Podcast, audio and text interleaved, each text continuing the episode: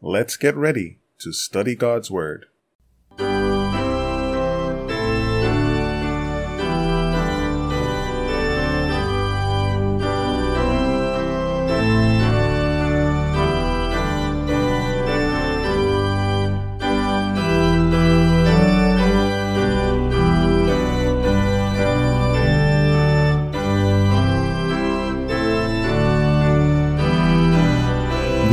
Greetings to one and all. Welcome to another episode of Rightly Divide the Word of Truth. This is Andrew S. Baker, and it's time for another devotional study. Please be sure to visit us at BibleStudy.asbzone.com, where you can find links to our previous episodes and various Bible study resources. Let's have a word of prayer before we get into our study. Dear Heavenly Father, we want to thank you, Lord, for the privilege that we have to study your word. We ask you to give us wisdom and understanding as we enter in to obtain the lessons that you have here for us. Please be with me right now, be with those who hear, and may we all be benefited from this endeavor. In Jesus' name, amen. Today's study is entitled Affliction versus Consequences. Affliction versus Consequences.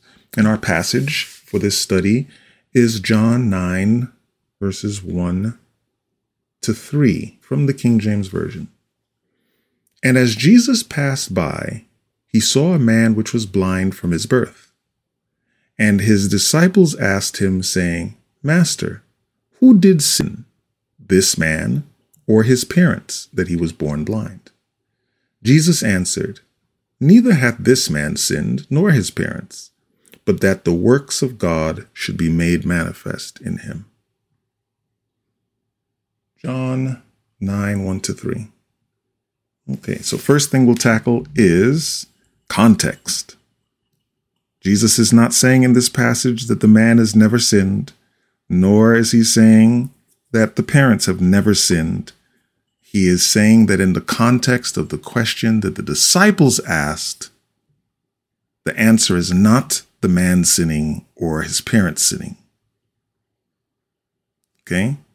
We have to be careful. A lot of times people will just pull a quote. They'll go to a verse and, and say, see, this is what it says. And you cannot interpret Jesus as saying that this, that neither of these people sinned. He's answering the questions of the disciples. And as Jesus passed by, he saw a man which was blind from his birth. It's weird that the disciples are asking if the man was committing prenatal sin in order to end up in that condition. There is something we should understand about living on this planet post the Garden of Eden when things happen to us, when bad things happen to people, there are one of three reasons why bad things are happening to people on this planet. One is affliction. And we'll define affliction as a direct attack from the enemy. So let's say in the case of Job, right? Or in the case of Jesus, where Satan is trying to attack and has gotten some sort of permission to successfully engage in attack on some level. Right? So, affliction. In Job's case, it was an attack against his family initially, or he attacked Job through Job's family, killed his children, um, got his wife to suggest things to him about giving up, took all of his goods away. So that was an attack against him. And then the second half of that in Job 2 was afflicting his body putting that man in a position where he had boils, he was greatly distressed physically. Okay. The word affliction is sometimes used synonymously for physical pain or malady, uh, but it's broader than that. The Bible uses the term more broadly than that, right? When someone is afflicted, it could be at a personal level, or it could be more extensively their family, etc., and so on, the way that Job was in chapter one of the book of Job. So we have affliction, direct attacks from the enemy that are allowed against you and your belongings, your family, your possessions, etc. Then we have individual consequences, meaning you are paying the price for a violation of God's law in some way, right? If you don't eat well and don't get enough sleep, bad things are going to happen to you. You'll be susceptible to disease. You will um, not sleep well. Body may ache. You may get physical injury. If you commit blatant sin, God, in fact, may allow you, He may ease up His protection of you, and you may be susceptible to, to negative effects. Okay. Those are individual consequences. So if you, if you're like Job and you get boils for no reason other than the great controversy, that is not a consequence of sin. That is an affliction, a direct attack of the enemy. But if you decide that you're going to um, eat foods that are not healthy, not get enough sleep, rest, exercise, and then you come down with an ailment, well, that's more likely a consequence of your individual behavior. So there's two things affliction and individual consequences. The other thing that we see on this planet, because we live on a sinful planet, people get old, people may get disease. So it's not every time that someone has disease that we can immediately point to individual consequence. It could be the consequence of living on a sinful planet. Or it could be that you're open to affliction. Now, one of the things you'll notice is that for the three things that were mentioned affliction, individual context, uh, I'm sorry, individual consequence, or global consequence, those three things are somewhat easy to detect when they're happening to you, much harder to establish what is at play when it's happening to someone else. So we should be very careful not to judge others by what we think is happening. Okay. When we think we see negative things in a person's life and therefore assume that whatever they're going through is an individual consequence, that's not prudent. Likewise, we may think someone's being afflicted and we have no idea what their story is or even if they need a story, they may be suffering just a global consequence of living in a sinful planet. So we don't know. The Bible doesn't give us a guideline to determine for sure which of those three things is happening to someone else. We can tell, or at least we have somewhat more accuracy when those things are happening to us. We have the ability to isolate somewhat when things fall into the affliction category or individual consequence. But even then is hard. Right? If you develop lung cancer, you never smoked a day in your life, you you live in the country, you think you're doing everything as healthy as you can, and you come down with lung cancer. How would you know if that's that's affliction versus the consequence of living on a sinful planet? You wouldn't necessarily know right? So those distinctions are there because they're helpful from the outside, assuming that from the outside, you're given guidance on how to interpret things, right? If you're Job's friends, if you're on the ground looking at what's happening to Job in real time, you may make the same mistakes that they made. They saw it as individual consequence what was happening to him. For all they know, it could have been a global consequence of sin that allowed him to get boils spontaneously. They don't know. It turns out it was affliction, but the only reason we know that is because in Job 1 and in Job 2, where we get to see we get to see the great controversy play out.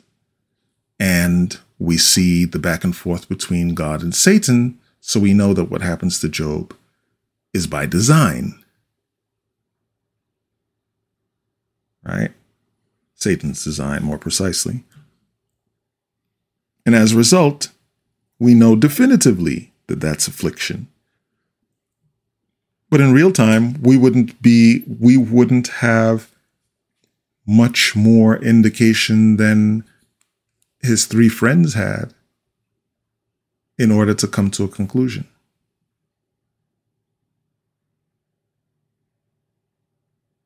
Right? So we have to be careful. This is what it points to. We have to be careful when judging other people's situation because without the pen of inspiration somehow shining on an event and articulating it to us, we have no way of knowing for sure what category a particular trial is for a person. We have no idea. We could think highly of the person from a spiritual position. We could think how devout they are. We don't know what's going on in the heart. We have no idea if affliction is what has been plotted. We don't know. So it's important for us to recognize that there are these three options. And it's important for us to endeavor, if we find ourselves in a problem, we don't know which it is, pray. Ask God for forgiveness. Seek repentance. Pursue the opportunity to confess of your sins and to desire to be in alignment with God. Okay? Maybe you know that you didn't do anything that is worthy of what you're encountering. Um, Job knew that he had not behaved in a way that should have resulted in what he was experiencing. Right? You have to be careful if you're if you believe that that is true, you need to be careful because you don't want to come off, come across as haughty. I know I did everything that's right. Okay? You won't necessarily know that. But it is a good idea to take time to sync up with God. Don't just assume that because an issue has come up and you can't think of anything you did wrong, that you should just not worry about forgiveness and repentance.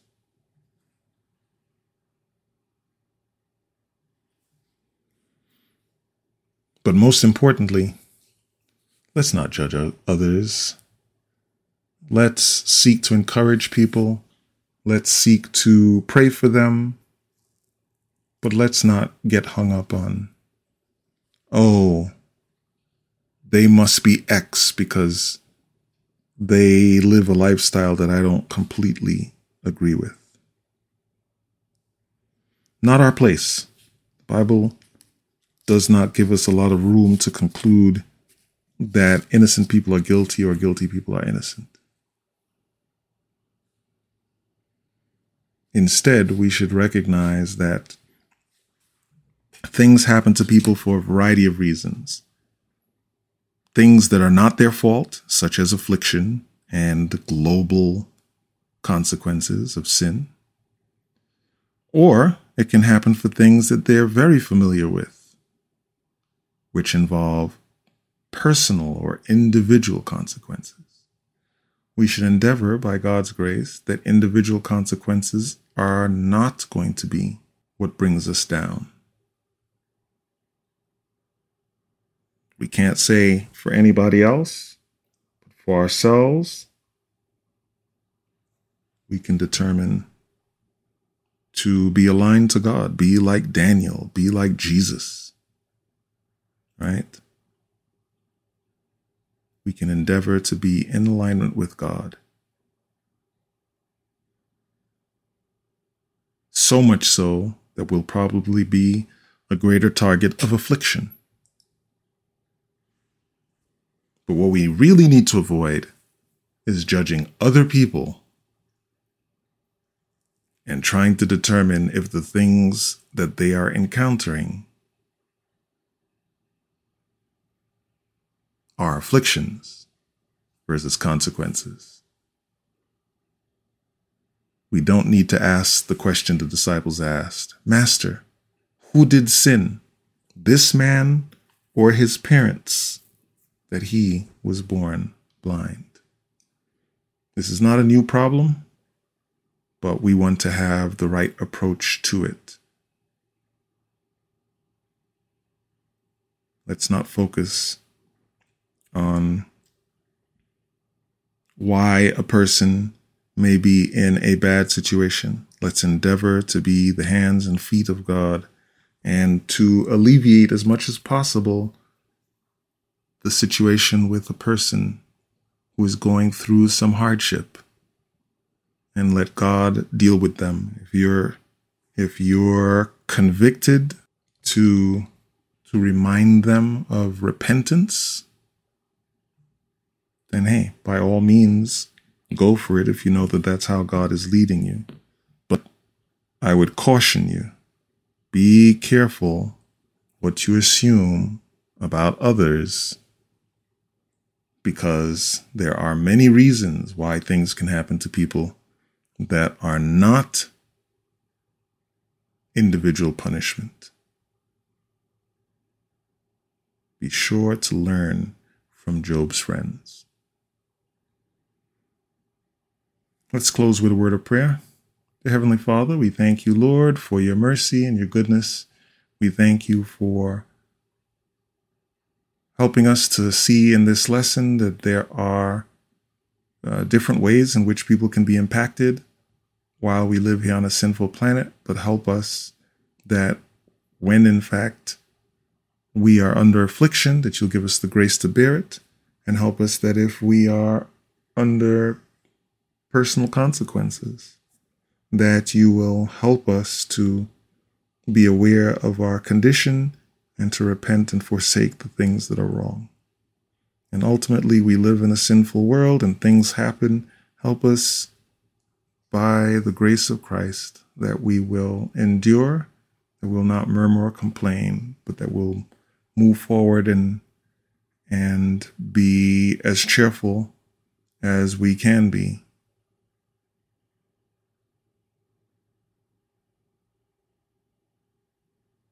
knowing that these experiences are going to strengthen us in the long run. Please bless us, we pray, in Jesus' name. Amen. Thanks again for listening to this podcast. You can reach us via email at BibleQuestions at asbzone.com.